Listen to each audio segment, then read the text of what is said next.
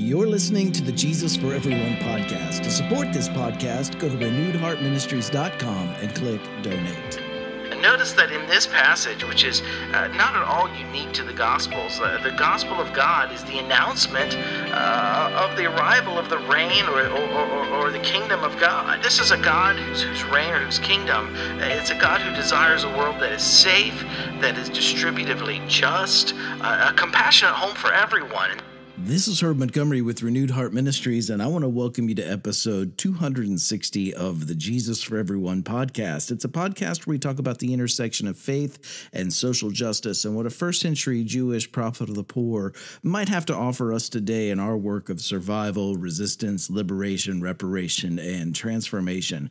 Our title this week is Salvific Teachings, and our feature text is Mark 1 14 through 15. After John was put in prison, Jesus went into Galilee Galilee, proclaiming the good news of God. The time has come, he said. The kingdom of God has come near. Repent and believe the good news. This week, we uh, are taking our third and final look at Jesus' crucifixion through the lens of, of the experiences of members of, of vulnerable, com- vulnerable communities who, who daily face marginalization, domination, exploitation, and or oppression. And we're going to be listening at the feet of one of the greatest theologians, womanist theologians theologians of our time, and that's Dolores S. Williams. I'll put a link uh, to, with uh, more information about her in this week's eSight. But last week we considered how many feminist theologians reject the sufferings of, of Jesus as redemptive because of the lethal fruit that this interpretation of Jesus' crucifixion has produced in the in the lives of women. And womanist theologians have the same concern. This is from Dolores Williams' book,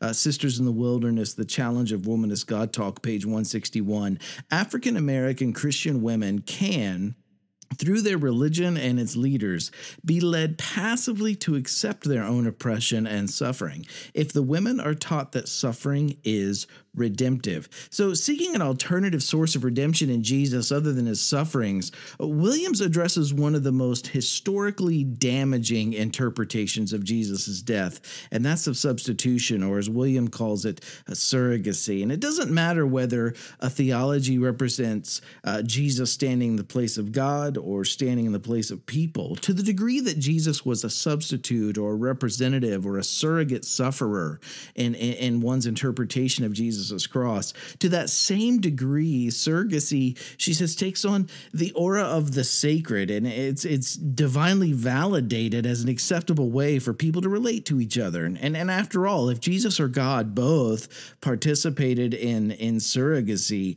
surrogacy itself it can't be impugned without calling the morality or justice of both God and Jesus into question as well. So, so that has a particular import for black women and his, who historically were forced into surrogacy during and, and, and following the era of the transatlantic slave trade. And if you'd like more information or just further discussion on the oppression of black women, specifically in the context of surrogacy, uh, I, I would recommend seeing Williams's chapter, uh, uh, I think it's chapter three, maybe. Um, it's Sisters in the Wilderness, The Challenge of Womanist God Talk, page 40 through 60. There's 20 pages there that um, outlines the, the, the why uh, uh, surrogacy is not amoral. But uh, um, Dolores Williams, Sisters of the Wilderness, Challenge of Womanist God Talk, page 127, she writes In this sense, Jesus represents the ultimate surrogate figure. He stands in the place of someone else sinful humankind. Surrogacy attached to this divine personage thus takes on an aura of the sacred. It is therefore fitting and proper for black women to ask whether the image of a surrogate God has salvific power for black women or whether this image supports and reinforces the exploitation that has accompanied their experience with surrogacy. If black women accept this idea of redemption, can they not also passively accept the exploitation that surrogacy brings? Those are valid questions and and some some differentiate between Jesus' surrogacy for humanity from the historical surrogacy role of, of black women under the, the subjugation of their oppressors by saying that that, that Jesus' surrogacy was was voluntary. Well, Williams finds that saying things like that or, or such rhetorical arguments like that, they're just insufficient. She writes on, on page 41 After emancipation, the coercion associated with antebellum surrogacy was replaced by social pressures that influenced many black women to continue to fill some surrogacy roles. But there was an important difference between antebellum surrogacy and postbellum surrogacy. The difference was that black women, after emancipation, could exercise the choice of refusing the surrogate role, but social pressures often influenced the choices black women made as they adjusted to life in a free world. Thus, post-bellum surrogacy can be referred to as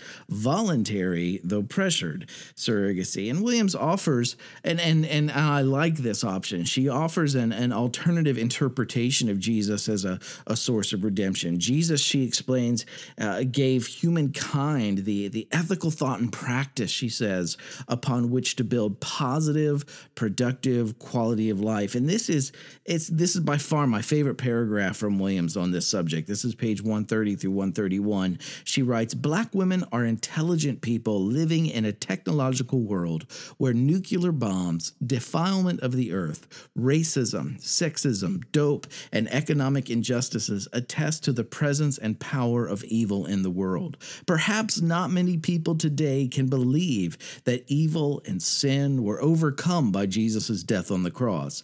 That is, that Jesus took human sin upon himself and therefore saved humankind. Rather, it seems more intelligent and more scriptural to understand that redemption had to do with God through Jesus, giving humankind a new vision to see the resources for positive, abundant, relational life. Redemption had to do with God through the ministerial vision, giving humankind the ethical thought and practice upon which to build positive, productive quality of life. Hence, the kingdom of God theme in the ministerial vision of Jesus does not point to death. It's not something one has to die to reach. Rather, the kingdom of God is a metaphor of hope hope that God gives those attempting to right the relations between self and self, between self and others, and between self and God as prescribed in the Sermon on the Mount the golden rule, and in the commandment to show love above all else. And now, uh, basically, it would be up to us whether we choose to follow Jesus and practice his vision, uh, or whether we'll follow this, as she puts it, ethical thought and practice upon which to build positive, productive quality of life. And if the world doesn't seem that different after Jesus than it was before, uh, then it's not that Jesus' teachings have been tried and found wanting. As Chesterton stated, they've been found difficult and, and left untried. And to focus on Jesus' kingdom of God theme as, as the gospel or, or the good news or the, the source of redemption, I think it holds the most weight in the gospels themselves. The gospels don't define the good news as Jesus died for you. Uh, the good news of the gospels is every time uh, the kingdom among us. In Mark 1 14 through 15, after John was put in prison, Jesus went into Galilee proclaiming the gospel of God. The time has come, he said. The kingdom of God has come near. Repent and believe the good news. And notice that in this passage, which is uh, not at all unique to the Gospels, the, the Gospel of God is the announcement uh, of the arrival of the reign or, or, or, or the kingdom of God. Uh, remember, this is a God whose, whose reign or whose kingdom, uh, it's a God who desires a world that is safe, that is distributively just, a compassionate home for everyone. And this was indeed good news in Jesus' time to the oppressed, to the marginalized, and the exploited. And, and it's good news in our time as well. Consider this statement in Luke's gospel in Luke 9 6. So they sent they set out and they went from village to village proclaiming the gospel and healing people everywhere. And now what I love about this passage is that it tells us that followers of Jesus, they were preaching the gospel far and wide, but here's the catch. Jesus hadn't died yet. And, and much less he had he been resurrected. So we have to ask the question: What then? Were, what was what was followers telling people when they proclaimed the gospel? Well, whatever it was, their message was a gospel without a cross and and without a resurrection. Uh, those things hadn't happened yet. Nonetheless, they were sharing the gospel with people. And we have to let that challenge us. We have to let that confront us. According to Luke, it's possible to preach the gospel and never mention the cross or the resurrection. What were they sharing instead? What was the gospel message they were sharing?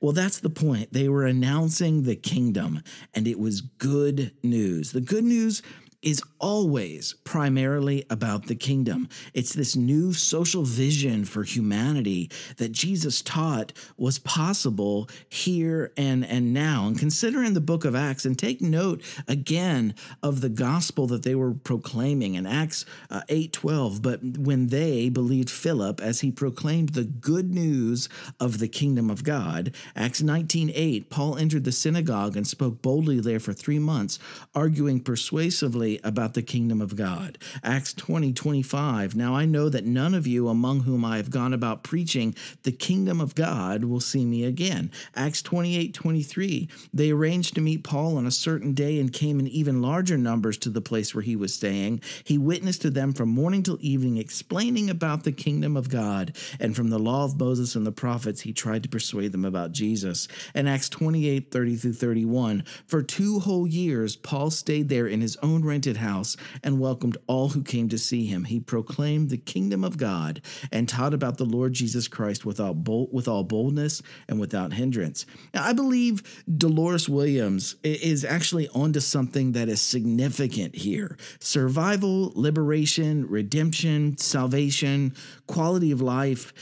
In the Jesus story, these are themes that, that come through what Jesus called the kingdom or the reign of God. And again, the kingdom of God, as she says, is a metaphor of hope that God gives those attempting to right relations between self and self, between self and others, between self and God, as prescribed in the Sermon on the Mount, in the Golden Rule, and in the commandment to show love above all else. This is what is salvific about Jesus and his teachings. And Williams continues this is on page 132 humankind is then redeemed through Jesus' ministerial vision of life, not through his death. There's nothing divine in the blood of the cross. God does not intend a black woman's surrogacy experience. Neither can Christian uh, uh faith affirm such an idea. Jesus did not come to be a surrogate. Jesus came for life to show humans a perfect vision of ministerial relation that humans had very little knowledge of. As Christians, black women cannot forget the cross, but neither can they glorify it. To do so is to glorify suffering and to render the exploitation sacred. To do so is to glorify the sin of defilement. And as challenging as Williams's words are to our interpretations, our traditional interpretations, I believe again they hold promise too. Uh, consider again in the book of Acts, even after Jesus died, the gospel was primarily about the coming of the kingdom. Jesus had now died. Uh, this is the book of Acts and, and was resurrected. And, and now the story of the gospel would include his death and its its its proclamation of the kingdom and the resurrection. If the emphasis when Jesus' life story was told, it wasn't on Jesus' death, but his resurrection, that the survival of the kingdom, the good news, in other words, was not that Jesus had died, but, but, but that he was alive. The Romans couldn't stop him. A, a rich man's tomb couldn't hold him. Um, this prophet of the poor, he was he was still out there. He was still recruiting. He was still calling people to follow me, still calling people to enter into um, this new way of doing life that he called the kingdom. And notice the good news. It now emphasizes even his resurrection. Even though it's proclaiming the, the kingdom, it emphasizes his, his resurrection over his death with, with great power. This is Acts 4.33. With great power, the apostles gave their testimony to the resurrection of the Lord Jesus, and great grace was upon them. In Acts 2 22 through 24, you crucified and killed by the hands of those outside the law, but God raised him up, having freed him from death, because it was impossible for him to be held in its power. Acts 2 32 through 33, this Jesus God raised up, and of that all of us are witnesses. Or Acts 3 12 through 16, you handed over and rejected the prince uh, the, in the presence of Pilate though he had decided to release him, but you rejected the Holy One, the righteous one, and asked to have a murderer given to you. You killed the author of life, but God raised him from the dead. Acts 4 10 through 11. Jesus Christ of Nazareth, whom you crucified, but whom God raised from the dead. Acts 5 30 through 32. The God of our ancestors raised up Jesus, whom you had ki- killed by hanging him on a tree. Acts 10 36 through 43. They put him to death by hanging him on a tree, but God raised him on the third day. And finally, Acts 13 35 through 38. This one's my favorite. Even though they found no cause for a sentence of death, they asked Pilate to have him killed. When they had carried out everything that was written about him, they took him down from the tree and laid him in a tomb. But God raised him from the dead. And we bring you the good news that what God promised our ancestors, he has fulfilled for us, their children, by raising Jesus. It's quite possible I think, for atonement theories that focus on explaining how Jesus' violent death saves us, it's quite possible that they're trying to answer the wrong question. Uh, uh to use Williams's phrase, a more intelligent question might be how do Jesus' teachings save us? What does salvation mean for us here and now? And, and why did the proclamation that Jesus was alive inspire such hope among oppressed communities of Galilee? And the surrounding areas in the first century.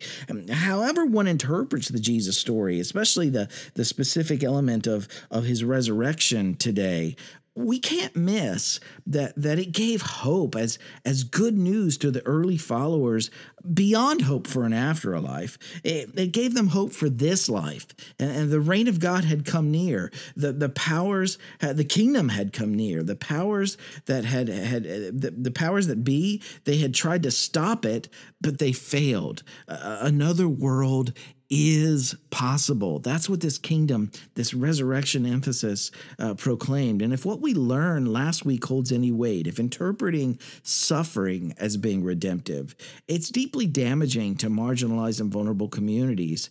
Um, and this week, we're being offered an alternative interpretation.